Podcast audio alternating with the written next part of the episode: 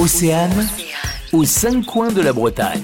À Pont-Aven, les ruines du château de Rustéphan abritent une légende tragique, celle des amants maudits, et c'est l'histoire que va vous raconter Dorothée de l'Office de tourisme de Concarneau. Aujourd'hui à Pont-Aven, il y a encore les ruines d'un château qui abrite toujours une très belle légende amoureuse, celle de la belle Genovefa, qui était la plus belle des filles du seigneur du Fou, propriétaire de ce château de Rustéphan. Elle était amoureuse d'un beau berger qui s'appelait Yannick et qu'elle ne pouvait bien évidemment pas épouser puisqu'elle était la fille d'un seigneur. Euh, et de plus, Yannick était destiné à rentrer dans les ordres. Il devait devenir prêtre et s'apprêtait à partir au séminaire de Quimper. Alors Genovefa l'aurait supplié de renoncer à, sa carrière de prêtre et à, s'enfuir avec elle, mais Yannick lui aurait répondu qu'il était euh, enchaîné à Dieu, qu'il devait se faire ordonner. Et quelques temps après, quand Yannick reviendra de Quimper pour dire sa première messe à Rue-Stéphane, il invitera tout le village à l'église pour assister à son premier office.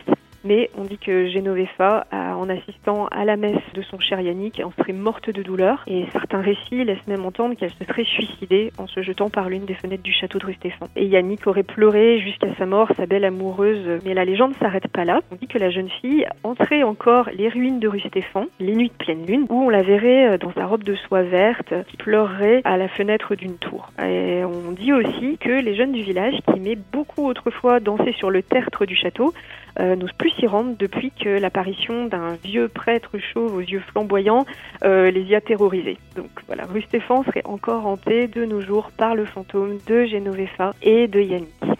Aux cinq coins de la Bretagne. À retrouver en replay sur oceanfm.com.